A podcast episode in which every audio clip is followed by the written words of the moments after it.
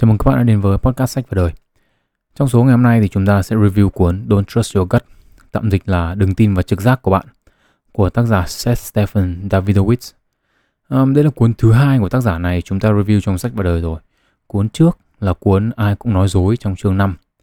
Um, trong cuốn sách ngày hôm nay thì được bạn Tân, uh, một thính giả quen thuộc của sách và đời giới thiệu. Uh, đây là một cuốn sách sử dụng Big Data, tức là những kho dữ liệu rất là lớn để đưa ra những lời khuyên về những khía cạnh khác nhau trong cuộc sống. Và những cái lời khuyên được đưa ra từ big data thì nó có thể rất là khác so với cả trực giác của chúng ta. À, tuy nhiên vì không thể nhồi nhét hết tất cả những lời khuyên và những lập luận của nó vào số podcast này được à, nên tôi chỉ chọn ra những cái gì mà cá nhân tôi cho là thú vị. Và tôi nghĩ là nó phù hợp với cuộc sống và văn hóa người Việt Nam của chúng ta mà thôi. À, bạn nào quan tâm thêm thì có thể tìm cuốn sách này để đọc. À, tôi nghĩ là không sớm thì muộn cuốn này cũng sẽ có bản dịch tiếng Việt um, trước khi đi vào cái số ngày hôm nay ấy, thì tôi cũng có một cái vài điều tôi muốn chia sẻ. Um, đầu tiên ấy là có một số bạn nhờ tôi review uh, một số cuốn sách nhất định uh, cũng như cuốn ngày hôm nay chẳng hạn. Thì nói là như này uh, khi mà các bạn nhờ review một cuốn sách ấy, thì có thể là tôi đã đọc cái cuốn sách đó rồi hoặc là nếu tôi chưa đọc ấy, thì tôi sẽ tìm đọc. Um, nhưng mà việc mà tôi có review nó trên sách đời hay không thì đấy là một câu chuyện khác. Lý do thì rất đơn giản. Um, nếu mà tôi cho rằng cái cách mà cuốn sách đó trình bày kiến thức nó chưa hợp lý hoặc là nó không đủ thú vị thì tôi sẽ không review. Um, và có thể sau này tôi sẽ review một cuốn sách khác viết về cùng về cái chủ đề đó nhưng mà nó viết một cách hợp lý hơn và nó thú vị hơn. Um, tương tự như thế có một số chủ đề mà có bạn đã hỏi qua nhưng mà tôi chưa làm podcast về chủ đề đó thì cũng chỉ đơn giản là tôi chưa tìm được cuốn sách nào phù hợp để tôi làm mà thôi. Um, một ví dụ điển hình là về chủ đề uh, vật lý vũ trụ chẳng hạn. Vật lý vũ trụ thì không phải là một chủ đề đơn giản nó là nó yêu cầu khá là nhiều các kiến thức nền. Uh, và kiến thức của tôi về chủ đề này thì cũng không đơn thuần đến từ một cuốn sách mà là đến từ nhiều cuốn khác nhau. Um, chưa kể nó là việc giải thích một số hiện tượng vật lý thuần túy bằng bằng ngôn ngữ, tức là dưới hình thức podcast này mà không có hình ảnh. Um, thực sự nó không phải là một một cái câu chuyện đơn giản. Uh, chính vì thế nên là với những cái chủ đề mà nó khó hơn như vậy thì khi nào mà tôi tìm được những cuốn sách nó phù hợp um, thì tôi sẽ review nó.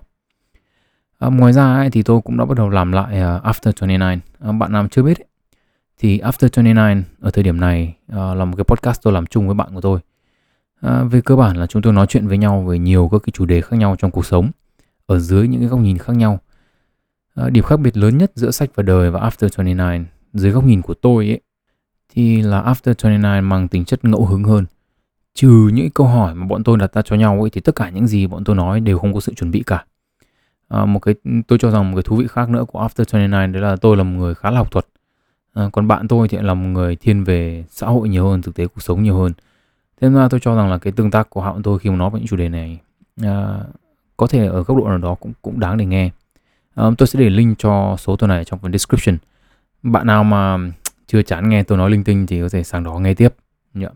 À, và nếu các bạn có ý tưởng gì để bọn tôi nói chuyện thì có thể đóng góp vào phần comment. Um, After 29 thì hiện tại mới chỉ có trên YouTube thôi. Ok, nên là hơi dài dòng rồi. Chúng ta sẽ đi vào phần nội dung ngày hôm nay thôi ạ.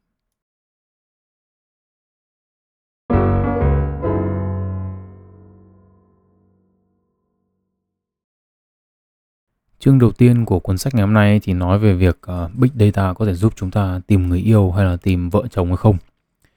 Uh, nghiên cứu đầu tiên được nhắc đến ở chương này là nghiên cứu trên hơn 10.000 cặp đôi dị tính, tức là nam nữ yêu nhau đấy. Và là sự hợp tác của 85 nhà nghiên cứu khác nhau sử dụng trí thông minh nhân tạo để phân tích và tổng hợp dữ liệu thu về. Thì câu hỏi lớn nhất được đặt ra cho các nhà khoa học đấy là có thể đưa ra lời khuyên gì cho cho cái việc mà lựa chọn người yêu hay là lựa chọn bạn tình tốt hơn không? Và câu trả lời của nó là không, đương nhiên là không rồi. À, bài học lớn nhất các nhà khoa học rút ra ấy là tình yêu rất là khó đoán. Các yếu tố về mặt nhân khẩu học, sở thích hay là những giá trị được hai người coi trọng ấy thì không dự đoán được việc hai người đó có hạnh phúc trong mối quan hệ của mình hay không. Ở đây thì tác giả đưa ra một lập luận mà cá nhân tôi thấy rất là thú vị. Tức là việc ấy, khi mà những yếu tố chúng ta, tức là chính xác hơn đây là các nhà nghiên cứu ấy, cho rằng có ảnh hưởng lớn đến việc uh, chọn người yêu nhưng mà nó lại không ảnh hưởng nhiều. Thì như vậy có nghĩa là cái cách mà chúng ta đang suy nghĩ về cái câu chuyện tình yêu này là nó có thể không được chính xác. Kết hợp những nghiên cứu này với những cái nghiên cứu dựa trên những cái ứng dụng hẹn hò như kiểu Tinder chẳng hạn thì cho chúng ta thấy một điều. Đấy là dựa trên những cái dữ liệu chúng ta có ấy, thì chúng ta có thể nhận ra được là những tiêu chuẩn nào ở người là những tiêu chuẩn mà chúng ta mong muốn. Và những tiêu chuẩn nào là những tiêu chuẩn thực sự giúp chúng ta hạnh phúc trong một mối quan hệ và nhiều khi là hai nhóm tiêu chuẩn này thì khác hẳn nhau và không có điểm chung. Ở trên những ứng dụng hẹn hò ấy thì nhan sắc là tiêu chuẩn có khả năng dự đoán nhiều nhất số lượng quẹt phải, tức là chọn nói chuyện ấy, và số lượng tin nhắn một người nhận được. Cái này chúng ta đã có nguyên một cái số podcast để nói về nó rồi, đúng không ạ? Ở nam giới thì chiều cao cũng là một trong những yếu tố đứng đầu trong việc được các bạn nữ lựa chọn. Cụ thể ở Mỹ thì chiều cao hấp dẫn nhất với các chị em là rơi vào khoảng 1m90 đến 1m92 à, tôi thì dự là con số này ở Việt Nam chắc là sẽ thấp hơn nó rơi vào khoảng à, 1m8 trở lên thôi. À, thế còn dầu thì sao? Dầu có bù lại được chiều cao không? Câu trả lời là đương nhiên là có rồi. À, các nhà khoa học ấy thì chỉ ra rằng là một người đàn ông cao 1m8 mà kiếm được 62.000 đô một năm ấy thì hấp dẫn ngang với một người đàn ông cao 1m70 kiếm được 230.000 đô một năm. Ngược lại thì một người phụ nữ cao, à, cụ thể là những người phụ nữ cao trên 1m8 chẳng hạn, thì nhận được 42% ít hơn tin nhắn so với cả một người phụ nữ cao 1m67. À, một yếu tố khác nữa là màu da. À, mặc dù người Mỹ thì suốt ngày nói rằng là họ không phân biệt chủng tộc, nhưng mà đàn ông da trắng thì vẫn nhận được nhiều tin nhắn nhất trên các ứng dụng hẹn hò. Và những người đàn ông châu Á hay là những người phụ nữ da đen vẫn là những người nhận được ít tin nhắn nhất. Nếu mà giữ tất cả yếu tố khác như là thu nhập hay là chiều cao cố định. À, nghề nghiệp cũng là một yếu tố được sử dụng để đánh giá ứng cử viên tiềm năng. Với những nghề như kiểu lính cứu hỏa thì hấp dẫn hơn là những nghề như là giáo viên hay là kỹ sư. Theo quan sát cá nhân của tôi thì hiện tượng này cũng tồn tại ở Việt Nam. À, nhưng mà chỉ là những nghề được ưa thích có thể là nó hơi khác đi một chút. Có vẻ như tức là theo khả năng hóng chuyện của tôi đấy mà cái khả năng ấy rất là kém. Thì uh, các anh em có vẻ thích một số nghề như là ngân hàng hay là giáo viên. Còn nói thật là các chị em thích cái gì tôi cũng không rõ lắm có thể là kỹ sư hay là gì gì đó. À, họ cũng có thể là kiến trúc sư. Nếu mà là kiến trúc sư thì tốt vì như thế thì bố mẹ tôi là được tính là lừa nhau thành công. À, ngoài ra ấy, thì thậm chí cả tên cũng có thể là một yếu tố khiến người kia quẹt phải hay quẹt trái. Ở đây ấy, thì tôi đoán là các chị em thì thích những cái tên mà nó nghe nó phải hoành tráng và nam tính một tí. Còn các anh em có thể thích những cái tên mà nghe nó mỹ miều một tí. À, vì thế nên là một người đàn ông à, họ hoành tên tráng hay là một người phụ nữ họ mỹ tên miều thì chắc chắn là sẽ rất là hot trên tinder nói chung ấy, thì tôi cũng không hiểu rõ cái này lắm à, đâm ra là ai mà đã từng quẹt phải dựa trên cái tên ấy, thì, thì cho tôi biết lý do với À, một lý do khác nữa khiến những người trên ứng dụng hẹn hò quẹt phải là sự giống nhau. Cụ thể là nữ giới có xu hướng chọn những người đàn ông có sự tương đồng với mình về tuổi tác, học vấn và thu nhập. À, thậm chí những sự tương đồng như kiểu là số lượng ảnh sử dụng này hay là sử dụng những cái tính từ giống nhau để tả bản thân cũng làm tăng xác suất một người phụ nữ nhắn tin cho một người đàn ông. Ở đàn ông thì cũng làm điều này nhưng mà ở mức độ nhẹ nhàng hơn thôi, tức là cụ thể là cái cái tỷ lệ tương quan nó không cao bằng. À, vậy thì chúng ta đã điểm qua một số yếu tố khiến người ta hấp dẫn nhau trên các cái ứng dụng hẹn hò đúng không ạ? Thế còn những yếu tố nào thì tương quan với sự hạnh phúc trong một mối quan hệ? Giống như tôi đã nói ở trước ý, thì các nhà khoa học không tìm được một yếu tố hay là một bộ yếu tố nào có khả năng dự đoán tỷ lệ thành công hay là thất bại của mối quan hệ. Tuy nhiên ấy, thì có một số yếu tố có khả năng dự đoán cao hơn những yếu tố khác. Ở đây ấy, thì tôi phải nói lại một chút tức là khả năng dự đoán cao hơn những yếu tố khác một chút thôi. Có nghĩa là nó không phải là dự đoán được mà chỉ là ừ, dự đoán tốt hơn một tí trong tất cả những cái kém thì ba cái đấy là đỡ kém nhất um, thế thì đầu tiên là yếu tố đầu tiên chúng ta nói đến là một người sẽ hạnh phúc trong mối quan hệ nếu mà người đó hạnh phúc một mình Tôi nói nôm na ấy, là một người vốn yêu đời và hạnh phúc sẵn ấy, thì khi vào mối quan hệ thì sẽ tiếp tục yêu đời và tiếp tục hạnh phúc. Cái này có vẻ đúng. À, vì một người lúc nào cũng không hài lòng với bản thân như tôi thì đến giờ vẫn chưa hài lòng với mối quan hệ nào cả. Nhưng mà như thế thì chúng ta có thể đặt câu hỏi như này. Tức là thế thì thực sự là người đó hạnh phúc có phải là người đó hạnh phúc với cái mối quan hệ đó hay không đúng không ạ hoặc là câu hỏi có thể là thực sự là việc ở trong mối quan hệ đó có khiến người khác hạnh phúc hay không đúng không? Bởi vì lúc khỉ nó cái thằng nó cũng hạnh phúc rồi thì, thì, thì ừ, ừ, có yêu ai không yêu ai nó vẫn cứ hạnh phúc. Thế thì cái câu hỏi này thì không thấy được tác giả nhắc đến hay là trả lời. Để câu hỏi của tôi thôi. À, ngoài ra chúng ta có ba yếu tố nữa tương quan với hạnh phúc à, lớn hơn những yếu tố khác. À, đầu tiên là khả năng gắn bó an toàn. Khả năng gắn bó an toàn ấy là một cái từ dùng để tả một người tin tưởng người khác và là một người đáng tin có khả năng thể hiện tình cảm và không gặp nhiều khó khăn trong việc thân mật với người khác. Thân mật với người khác ấy ở đây ấy, thì không có nghĩa là gặp ai thì ngủ với người đấy đâu nhá. Hỡi những cái con người đầu óc đen tối. Thân mật ở đây ấy, có nghĩa là sẵn sàng cho những người ở gần mình biết những điểm mạnh và điểm yếu của mình và ngược lại. Tức là cho người ta biết cảm giác không an toàn và những cái lo lắng của mình chẳng hạn. Um, tiếp theo ấy là một yếu tố có tên tiếng Anh là conscientiousness uh, dịch sang tiếng Việt là sự tận tâm. Nhưng mà tôi tôi dịch cái này tôi không cảm thấy nó không không chuẩn lắm. Um, đại ý ở đây là những con người sống có kỷ luật có trách nhiệm làm việc theo hệ thống hay lên kế hoạch và đáng tin cậy. Um, yếu tố tận tâm này thì là một trong năm tính cách chính trong uh, tâm lý học. Thế thì bạn nào mà quan tâm thì có thể tìm hiểu thêm.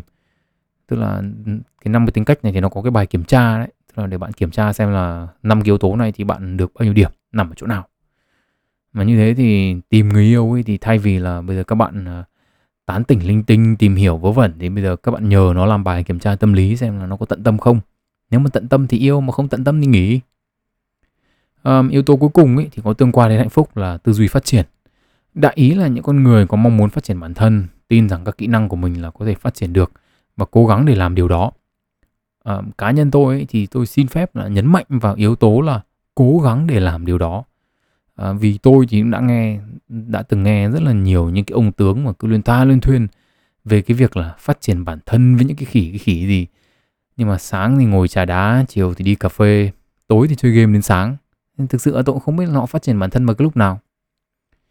À, những cái yếu tố ít ảnh hưởng đến hạnh phúc nhất ấy, thì là bao gồm là màu da tôn giáo chiều cao nghề nghiệp độ hấp dẫn về mặt thẩm mỹ đã có đời vợ đời chồng nào hay chưa sở thích tình dục và độ giống nhau tất cả những yếu tố này ấy, thì đều là những yếu tố khiến chúng ta bị hấp dẫn bởi người khác mà tôi đã nói đến ở trên.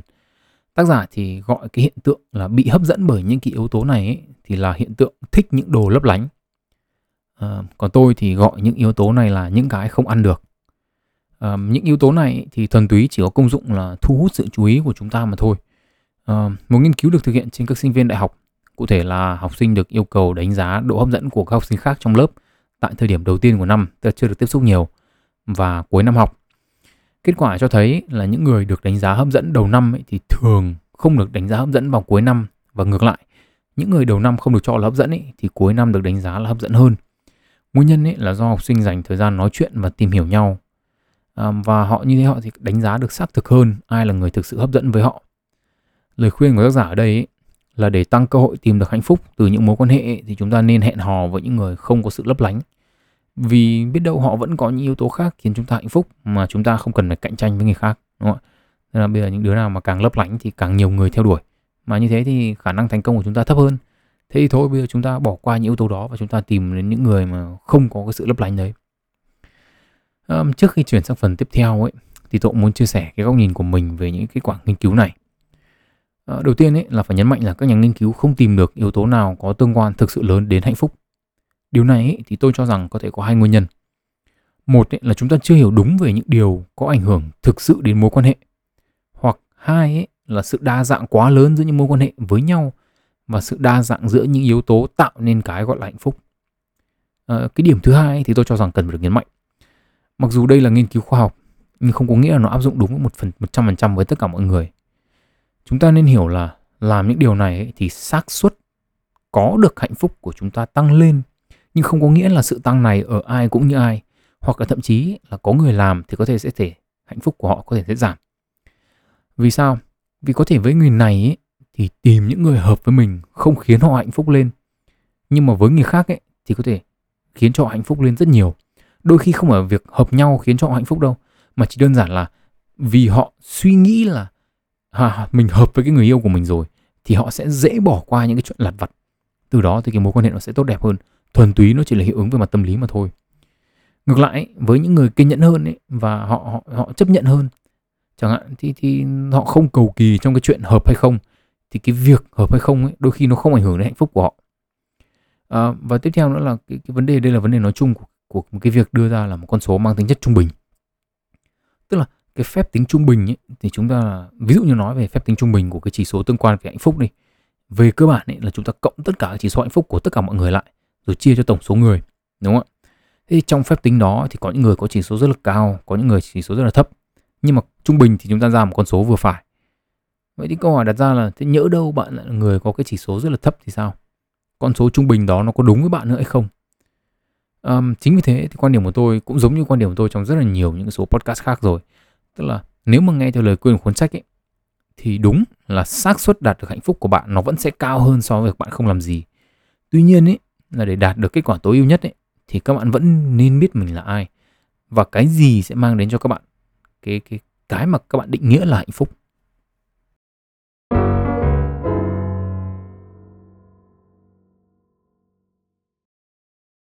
Phần kiến thức tiếp theo mà chúng ta sẽ nói đến trong cái số podcast này chính là cái quyết định quan trọng nhất trong việc làm cha mẹ. Chương này thì có hai luận điểm chính.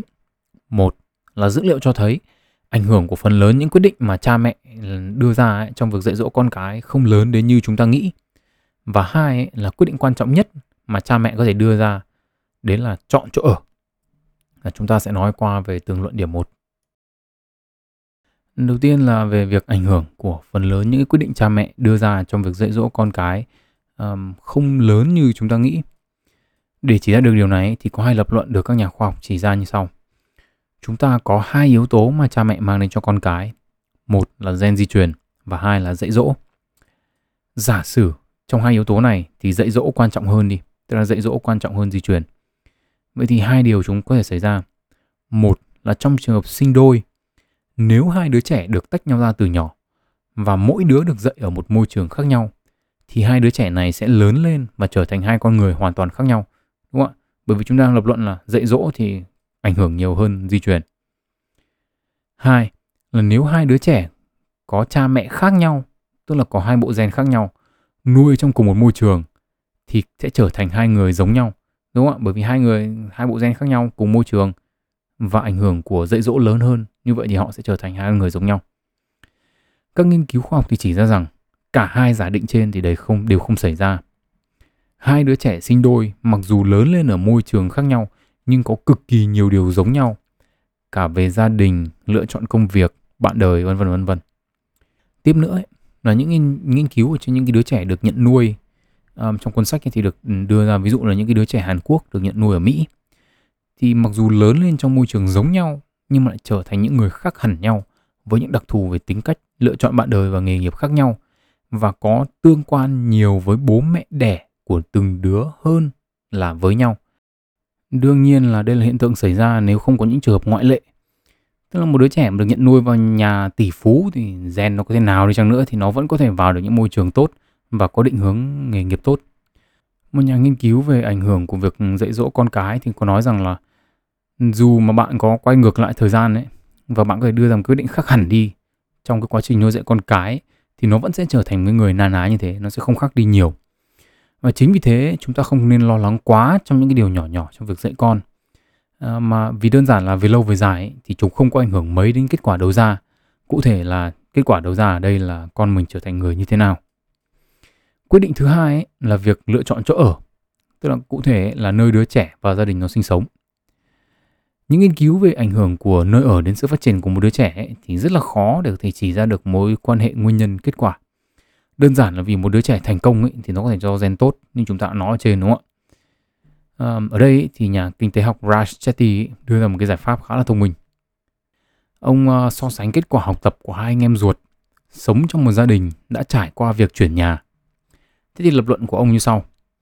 Giả sử gia đình có hai anh em, anh lớn A và em nhỏ B gia đình sống ở quận X chẳng hạn trong 5 năm rồi chuyển sang quận Y sống. Nếu như vậy thì cùng đến năm 20 tuổi, anh lớn A sống ở quận X nhiều hơn 5 năm so với em B và em B thì sống ở quận Y nhiều hơn ông anh 5 năm nếu so sánh cả hai cùng 20 tuổi, đúng không ạ? Và nếu A mà thành công hơn B ấy, thì đơn giản là môi trường sống ở quận X tốt hơn quận Y. Và ngược lại, nếu mà thằng em B giỏi hơn thì nó sống thì là do môi trường quận Y đúng không ạ? Đơn giản là một thằng sống ở một quận lâu hơn. Và nó thành công hơn thì yếu tố phải do cái quận đó. Đơn giản là vì nó cùng cha cùng mẹ. Đúng không ạ? Nên trong trường hợp này là cả hai người có cùng mã gen như nhau cũng như là cùng môi trường sống. Sự khác nhau duy nhất đấy là cái thời gian sống ở cái quận này hoặc là quận kia mà thôi đúng không ạ? À, đương nhiên là vẫn còn có rất là nhiều yếu tố có thể ảnh hưởng lên kết quả của hai anh em. Nhưng mà nếu mà có một kho dữ liệu đủ lớn ấy, thì những yếu tố nó có thể loại trừ lẫn nhau đi và chúng ta có thể có một cái kết quả mang tính chất trung bình cho toàn dân số. Rush ấy, thì được tiếp cận một kho dữ liệu như vậy và kết quả ấy là ông tính được rằng có một số thành phố nhất định mà nếu con cái được sống ở đó thì sẽ có thu nhập cao hơn sống ở những chỗ khác khoảng 12%. Thậm chí Raj và đồng nghiệp ấy thì cũng tính được cả ảnh hưởng sống của từng quận và từng khu vực một trong cùng một thành phố. Với những khu vực sinh sống có thể khiến cho đứa trẻ sau này có thu nhập cao hơn những đứa trẻ được sống ở quận khác hoặc khu vực khác trong cùng một thành phố, khoảng 13%. Hiện tại dự án này thì mới được thực hiện ở Mỹ, và tôi sẽ để link của dự án này trong phần description. Bạn nào quan tâm thì có thể xem thêm cho biết. Vậy thì những yếu tố nào làm nên một khu vực sống tốt? Raj và các đồng nghiệp ấy thì tìm ra được ba yếu tố chính. Hàng xóm và những người sống trong khu vực có bằng đại học trở lên. Số lượng gia đình có cả bố lẫn mẹ. Và cuối cùng là số lượng gia đình thực hiện bản khảo sát dân số. Ba yếu tố này thì có thể hiểu đơn giản là khu vực sinh sống có nhiều người có học thức, có nhiều người có cuộc sống gia đình ổn định và cuối cùng là có nhiều người là công dân gương mẫu. Ảnh hưởng của những người hàng xóm này lên những đứa trẻ được cho là còn thấy là còn lớn hơn cả ảnh hưởng của việc chọn trường học hay sự phát triển của nền kinh tế. Tổng kết chương này là chúng ta có hai yếu tố. Một là ảnh hưởng của phần lớn những quyết định dạy dỗ con cái của bố mẹ không có ảnh hưởng lâu dài đến con cái về sau. Và hai là quyết định quan trọng nhất bố mẹ có thể đưa ra là việc chọn khu vực sinh sống để con mình lớn lên. Và môi trường tốt là một môi trường mà những người lớn sống trong đó là những người có học thức, có cuộc sống gia đình ổn định và là những công dân gương mẫu.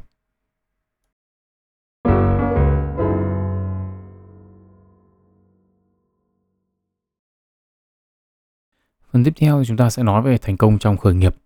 Cụ thể là Big Data cho chúng ta biết gì về những người khởi nghiệp thành công. Ờ, những câu chuyện mà chúng ta thường được nghe ấy, là những cái tấm gương khởi nghiệp thành công từ khi còn rất là trẻ.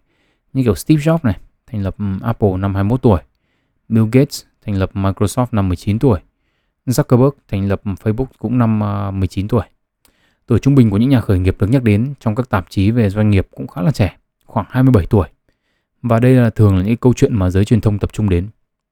Không chỉ thế, nhiều CEO hay là các nhà quản lý, các quỹ đầu tư ấy, thì cũng cho rằng là những người trẻ là những người nhiều ý tưởng, còn những người có tuổi thì cố hữu hơn.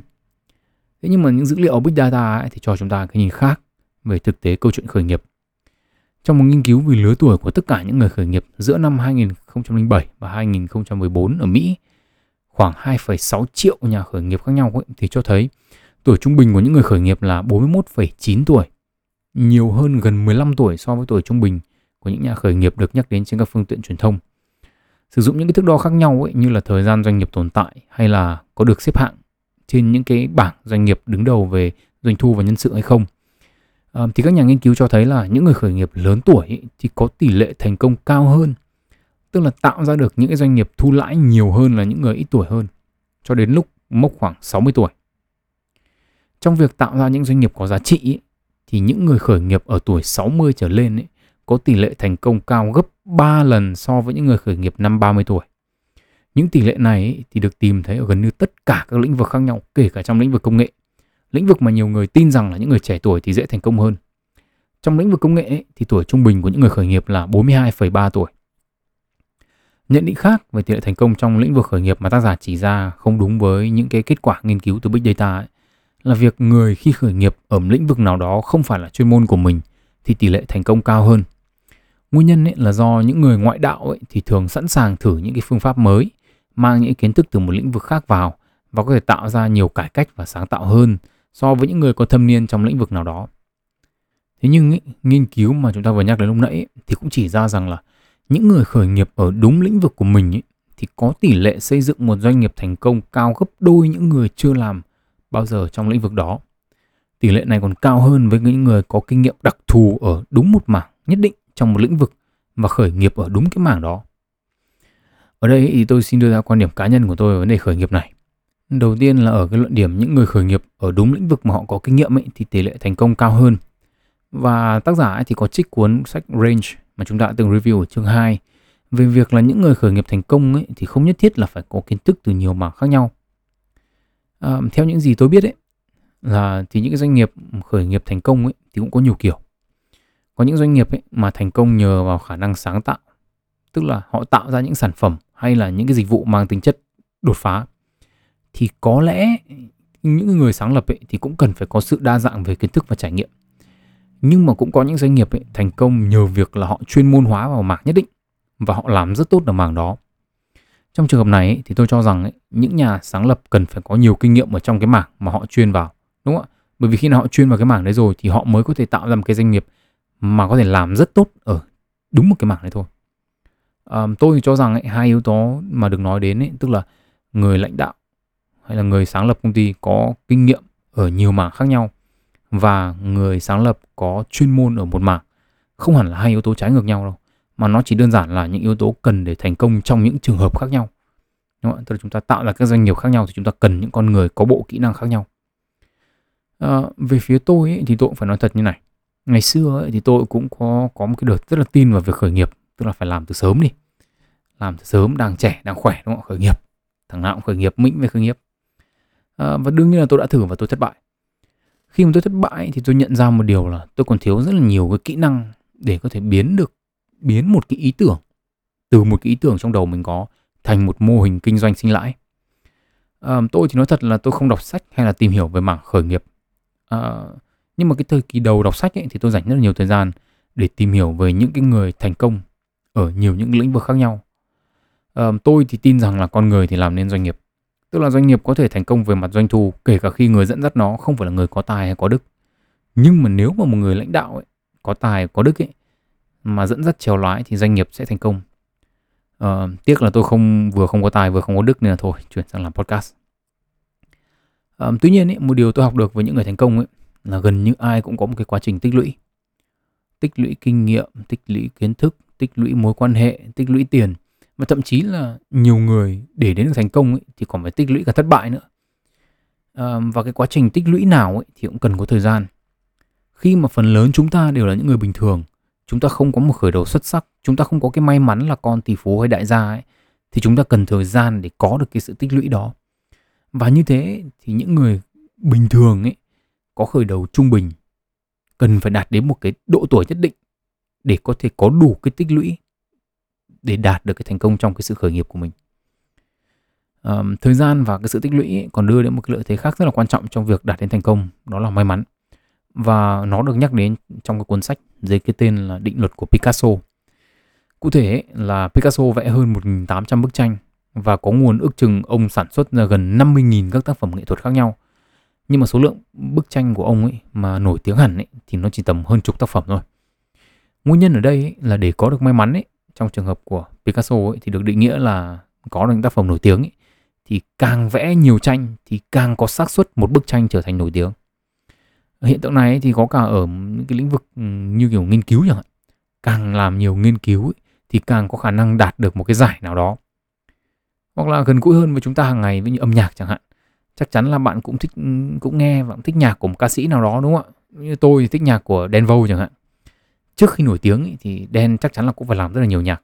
Và một bài nào đó thì khiến cho một cái lượng lớn người biết đến anh ấy. À, trong khi những cái bài hát trước đó thì không làm được thậm chí là cả khi đã nổi tiếng rồi ấy, thì không phải tất cả những cái bài anh ấy ra thì tôi đều thích. Có những bài thích có bài không. Ờ, và bạn có thể nhìn cái số lượng xem trên YouTube để chúng ta có thể đoán được xem là bài nào thì dân tình thích nghe hơn đúng không ạ? Bản thân tôi cũng thế thôi. Làm một hai số podcast thì chắc gì đã ra được một số đúng ý các bạn đúng không ạ? Nhưng mà làm nhiều số ấy, thì xác suất là sẽ ra được một cái số nào đó mà nó sẽ có ích cho nhiều người hơn và nhiều người muốn nghe hơn. À, hiệu ứng này thì xảy ra cũng cả trong việc những cái việc như hẹn hò tán tỉnh hay là khi nộp đơn xin việc. Cứ làm càng nhiều ấy, thì xác suất thành công càng cao. À, nhà triết học Seneca của La Mã cổ đại thì cũng đã từng nói là may mắn thì là những gì xảy ra khi mà sự chuẩn bị và thời cơ gặp nhau đúng không ạ?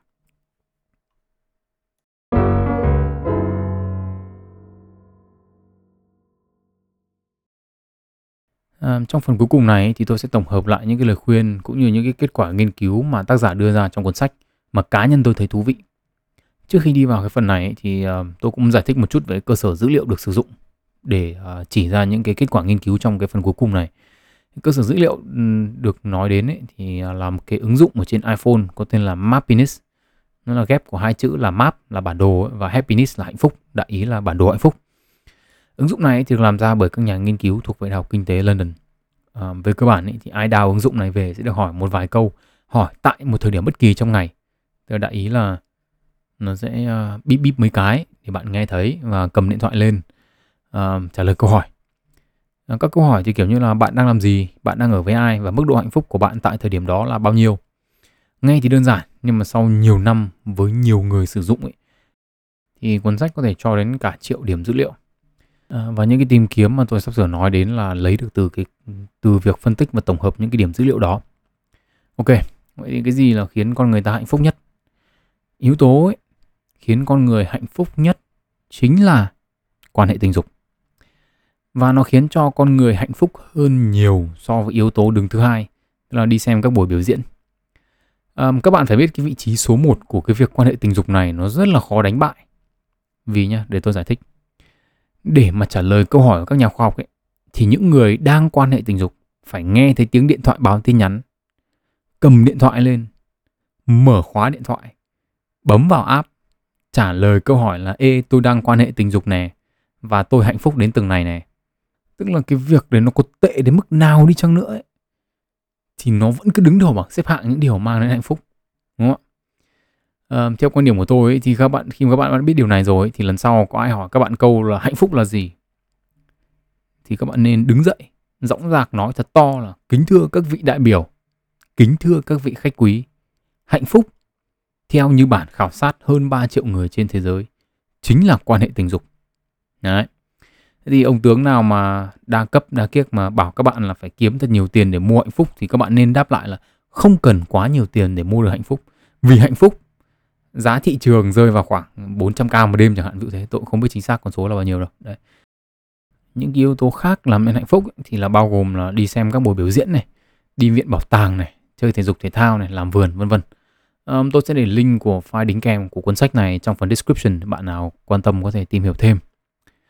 Uh, một trong những luận điểm khác mà cuốn sách đưa ra tôi nghĩ cũng đáng để nói ở đây ấy, là việc là có nhiều hoạt động mà khi chúng ta nghĩ về nó ấy, thì chúng ta ngại không muốn làm hoặc là chúng ta cho rằng là chúng không mang lại hạnh phúc cho chúng ta thì là những hoạt động mà nhiều người cho rằng mang lại hạnh phúc nhất. Những điển hình là đi tập thể dục. Nghĩ đến việc đi tập thì có thể rất là ngại nhưng mà việc tập thể dục thì khiến chúng ta sản sinh rất là nhiều dopamine. Ờ, chưa kể là hình thành thói quen đi tập thể dục rồi xong cắt bớt được ăn uống nữa thì người nó cũng khỏe và đẹp. Nên chắc chắn với nhiều người đây cũng là một cái niềm hạnh phúc. Um, tôi nói thật là tôi cũng ờ, đọc xong cái phần này tôi cũng sẽ nghe cái lời khuyên của cuốn sách và tôi sẽ đặt mục tiêu là tôi sẽ đi cố gắng đi chơi xa nhiều hơn một tí nói thật là tôi đúng là những người như thế tôi cứ nghĩ đi chơi xả tôi ngại lắm. Nhưng mà có lẽ đây cũng là một cái cái mà tôi cần trong cái, cái thời điểm này. Ờ, một yếu tố khác ảnh hưởng đến hạnh phúc ừ, khá thú vị là việc xem và cổ vũ một môn thể thao nào đó. Cụ thể là nếu như đội mà các bạn cổ vũ mà thắng ấy và đội của các bạn là cửa trên ấy tức là được đánh giá là sẽ thắng ấy thì các bạn sẽ hạnh phúc thêm 3 điểm chẳng hạn. Nhưng mà nếu mà đội của bạn mà ở cửa trên mà thua ấy, thì hạnh phúc giảm 10 điểm. Nếu đội của bạn ở cửa dưới mà thắng ấy, thì điểm hạnh phúc cộng 7. Nhưng mà nếu thua thì trừ 6. Tức là nhìn chung thì độ chênh lệch của hạnh phúc trong cả hai trường hợp là như nhau khoảng 13 điểm. Chỉ là trong trường hợp nào thì 13 điểm đó dương nhiều hơn hay là âm nhiều hơn mà thôi. À, nhìn chung thì đây là một cuốn sách khá là thú vị và tôi tin rằng không sớm thì muộn nó sẽ có bản tiếng Việt.